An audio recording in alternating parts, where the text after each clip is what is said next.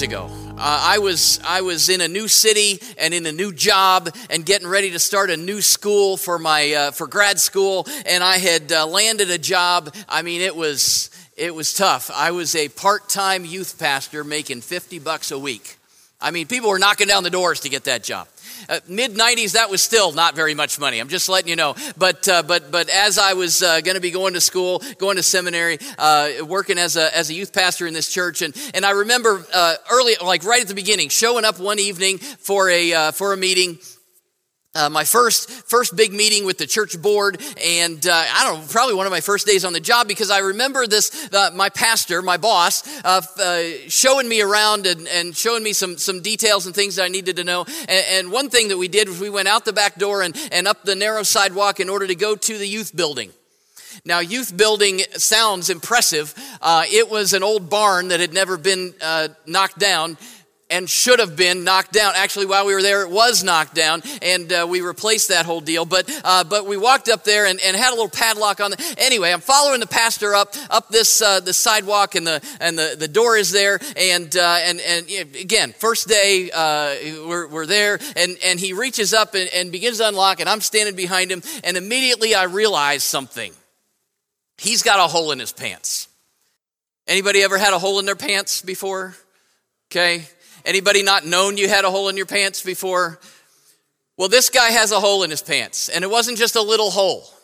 It was like kind of upper thigh in the back, uh, kind of horizontal just to let you know, I knew what color underwear he had on. Okay, this is I don't want to get I don't want to get too graphic, but I just know that. So as he's reaching up to do this, I'm going, whoa, okay, there we go. So uh, first day on the job, uh, first big meeting, a uh, little intimidated at the time. I mean, how do you tell your new boss and pastor that you can see his underwear, right? So I didn't say anything. I figured, you know, we're going into this meeting in a, in a little bit. He'll, he's going to be sitting down at the table. No one's ever going to know. Uh, maybe he'll even be able to, to, uh, to, to, feel the cold metal on, his, on the back of his leg, and maybe he'll get a clue. Uh, yeah, I just, I, I just can't, can't really tell him. Uh, nobody's going to find out. I, I, was, uh, I was wrong about that uh, because during the meeting, uh, we were brainstorming some things, and the pastor said, You know, this is a good time to write some of this down. Uh, there's a whiteboard right here, so I'm going to get up. And he grabbed his little marker and he turned around. The board, board's all here. And he reaches up, much like he had to unlock the, the door, reaches up and starts writing on the board. And immediately, everyone in the whole room knew what color his underwear was. Okay? So it just, that's how it, how it happened. And, um, one board member immediately spoke up. Uh, she was quite outspoken anyway, as I would come to learn. Uh, but uh, she she immediately pointed it out, uh, told him what in the world, asked him what in the world's going on, and uh, told him about that hole. He was embarrassed. We were embarrassed that he was embarrassed, and all those things. And uh, and then in front of God and the board and everybody, he asked me, "Hey, you were here earlier. Didn't did you see that? Didn't you see that?" And I I had to say uh, that, that I had, and I hadn't said anything. Uh, I mean, not exactly the, the best first day on the job. Um, I don't know if you've ever been in a situation like that. Maybe not exactly like that, but uh, but like when you're in a conversation with someone, and and I, I, know this is maybe getting a little too off. But uh, I don't know. They've got a booger hanging out a little bit. You know, can we talk about? Can we say boogers in church? Yeah, I thought we were going to be the picnic shelter, and and you can say boogers in a picnic shelter more than you can in the. But anyway, okay. Well, we're talking about boogers today, or maybe they've got broccoli in their teeth, or or I mean, you don't want to embarrass them, but you don't want them to go around all day like that. I I've learned though that, that, that over, over time I've learned that, that real friends uh, tell the truth to each other even if it's hard, right? And, and, of course, the, the other person, the person with the booger or the broccoli or the hole in their pants, uh, if, if you tell them, then they have to decide if they're going to do anything about it, right? Uh, because I've also learned that it matters what we do with what we, when we learn the truth right? Uh, see, some people might get embarrassed and, and leave and, and not show their face again. Oh, I've got a hole in my pants and everybody saw it. Oh, and I'm, I'm, and I'm gonna. Some people might get mad that you said something, uh, and, and others might want to pretend it's not there. Of course, the best thing to do when you learn the truth is to accept it and to act on it. And that's exactly what this king did in uh, in Second Chronicles 34, the, the last king we're going to talk about uh, in this in this whole uh, uh, book of, of of history of the Israelite people. His name was Josiah. And something special you need to know about Josiah right up front. Josiah, when he became king, was eight years old.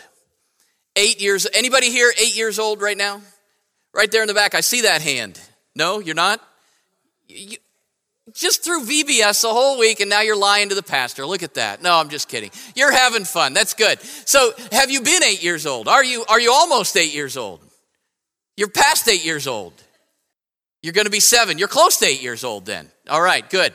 Can you imagine if you were president of the United States right now? You can. Okay, good. Uh, we are in good hands.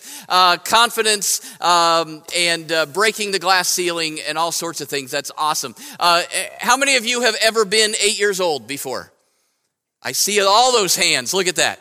Can you imagine leading uh, a country when you were eight years old? You probably had trouble, um, you know, riding your bike. When you, oh, hopefully you didn't. But uh, Josiah is eight years old when he becomes king. He is now in charge of an entire country. Uh, and, and he's actually, uh, if, if you read through it, if you, if you uh, uh get in Second Chronicles uh, around chapter 34 in there and, and, uh, and beyond, you'll see that Josiah was actually a pretty good king. Um, he, he prayed to God. He, he did what God said. He got rid of the sinful things in the country. And, and when he got a little older, uh, he gave the command for his people to clean up the temple. Now, last week we talked about uh, Hezekiah and that he had to clean up the temple. Then there were a couple of kings in there uh, that, uh, that, that, that just let the country go to, go to pot again. And the temple got all junked up and everything again. And then Josiah comes along and, and he says, We got to clean this thing up again.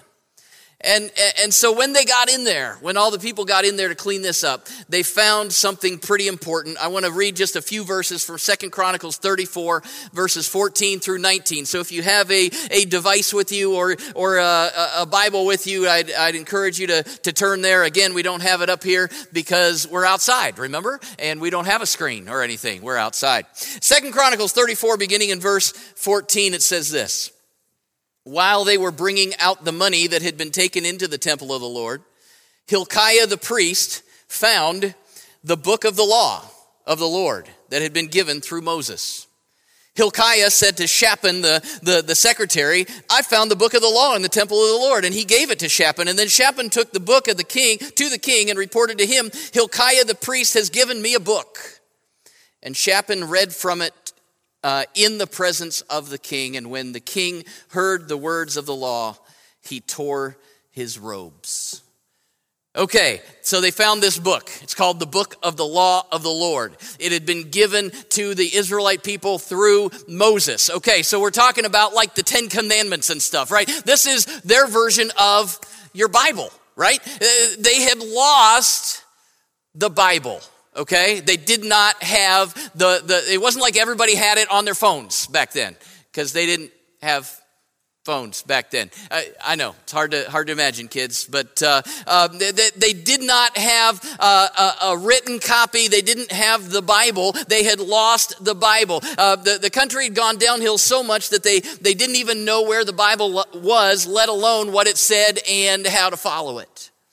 And although Although we have access to many Bibles today on our shelves, on our coffee tables, uh, the apps on our phones, if, if we're not reading it, if we're not searching it for God's truth, then we're in the same boat that they were.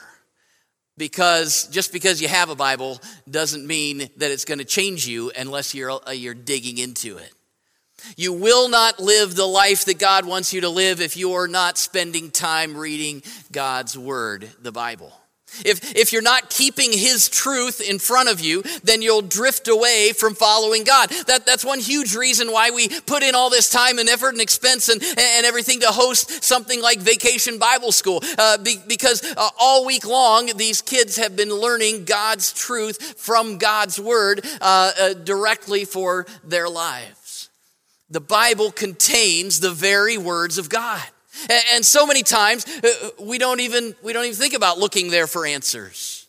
We, we walk through life and, and we've got so many things on and we're getting information from so many places when the, the most important place we should be digging into to find truth, real, honest to God truth, is in Scripture, in the Bible. And many times it's like it's locked away in the temple and we're not even digging into it.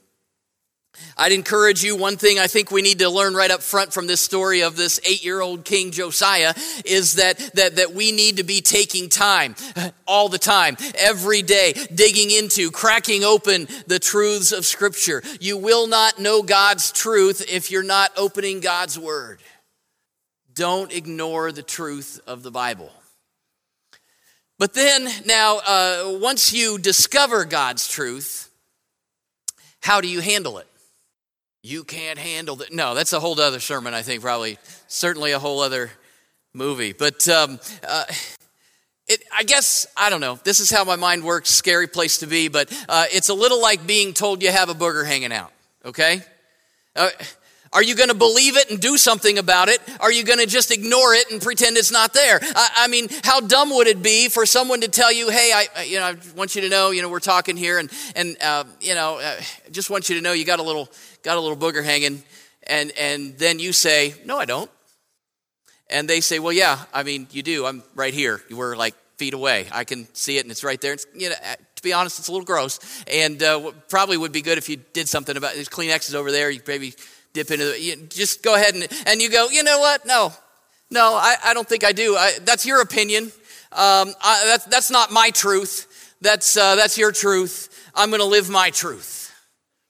To which I would say, come on, it's not your truth or my truth or anybody's truth. It's the truth, and you need to do something about it, right? Uh, I think a lot of people hear truth from God Uh, truth about sin, truth about how to live, truth about changes they need to make, and, and they respond a little bit like that. Well, yeah, that's your opinion. I'm not going to change because because I'm going to do what I want. I'm going to live in my truth. In spite of what, what the truth is, I'm going to, I'm going to do what I want to do. And that's exactly what Josiah could have done. In fact, that's exactly what his father and his grandfather, the kings who came before him, that's exactly what they had done. They had followed their own wicked ways for so long, uh, they, they didn't even know where the Bible was, let alone how to follow it. They had ignored God and his truth, and they'd lived by their own truth. But Josiah responded differently, and we need to follow his example. Josiah believed God's truth, and then he acted on it. This, this young king heard the truth of God as his secretary read it to him, and then what did he do? He repented right there. Uh, he was so sorry for how he and his country had been living that, that he, he's the king now in, in charge. Uh, he's, he's a little older than eight at this point when it, when it was still very young. Uh, he's the king. He hears the, the, the, the, the story of God. He hears the truth of God and he tore his royal robes right there in that moment because he was so repentant for what they were not following that was in the truth of God. If you, if you read through Josiah's story, you'll see that, uh, that, that he then called all the people together and read the Bible to them and then led them in renewing their commitment to God uh, and, and really just ushered in a revival, which is what we've been talking about all these weeks. That for, uh, uh whether that's uh, coming out of COVID or, or just, uh, just needing a renewal of sorts, our spiritual lives need to be uh, in, constantly refreshed and encouraged and, and revitalized. We, we, need to, we need a revival. And, and that's what Josiah ushered in because of his response to the truth of God as he heard it. He didn't ignore the truth. He didn't just go through the motions of following God like a lot of the kings that we've talked about. He believed the truth and he acted on it. Now, believe it or not, um, I served in that church that I told you about uh, with the pastor in the ripped pants. Uh, he changed his pants, by the way. Uh, but uh, I served there for over four years. They didn't fire me. Uh, they were that desperate. They kept me around. And uh, I'd say that I learned a lot in those in those four years. I, I still remember one uh, one uh, quirky kid that we had in the youth group who was a handful most of the time. Uh, he was quite a challenge on a mission trip that we took. Uh, we'll call him Andy because that was his name and he was far from innocent. So we're just going to go right there. His name's Andy, and uh, Andy was in seventh grade and. Uh, I mean, he didn't, he didn't have great hygiene. Are we allowed to talk about that in church? I don't know. He, he, he smelled. Uh, and, uh, and didn't really, you know, twice a week, he'd come on Wednesdays and Sundays, and, and it wasn't that big a deal uh, just seeing him a, a, couple hours a week. But, uh, but when we're on a, a mission trip for over a week, uh, closed up in a, in a church bus or, or sleeping in close quarters, I, I mean, it had to be addressed, right? And, and as the youth pastor, uh, I got to be the one to address it. Now, I wasn't going to bathe the boy. It wasn't going to happen that way. That wasn't going to happen. He said seventh grade. Uh, but I did want him to at least get in the proximity of a shower. That's just, I, I, knew I couldn't physically make that happen, but, but he'd resist all my suggestions for bathing. And uh, I finally remember locking him in the bathroom in the hotel room not letting him out. You're not coming out till you take a bath. So I didn't physically bathe him, but I locked him. But I'm convinced uh, the water was running. Uh, great, good stuff. He's taking a shower. I am convinced to this day that he turned the shower on, waited 10 minutes, got his hair a little wet, and then came out. I'm confident that that's what happened. He had gone through the motions of taking a shower, but he hadn't really solved the problem, right? And, and what was true in that hotel room years ago is sometimes true in our spiritual lives today. Going through the motions doesn't accomplish anything in our spiritual lives. You can go through the motions of following the truth. You can go through the motions of living for God. You can, you can make things look good on the surface, maybe even fool some people as you, as you go to church or you talk about spiritual things or, or you attend Bible school, maybe even volunteer at Bible school. Uh, but, but that doesn't make you a true follower of God any more than standing in a bathroom with a shower on makes you clean right? Uh, when we're confronted with the truth of God for our lives, we have to believe it. We have to internalize it, and then we have to act on it. We can't just go through the motions of a religious life. For Josiah, that meant massive reforms for him and for his country. They had to stop sinning.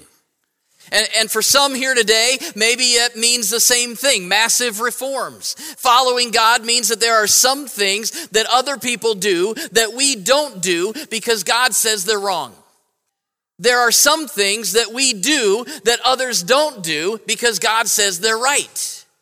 We act differently. We talk differently. We respond differently. We live differently because we believe the truth of God and we're going to act on it and live like it every day of our lives. The truth of God's word changes us.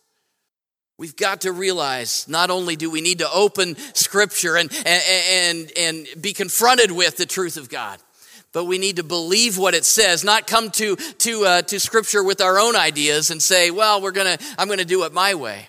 We're not just going to walk through the motions of things, but, but we're going to open Scripture and respond to it by believing it and acting on it. And then I think there's, there's one more thing that, that we need to, need to hear from this story of Josiah. You need to speak God's truth to the people around you.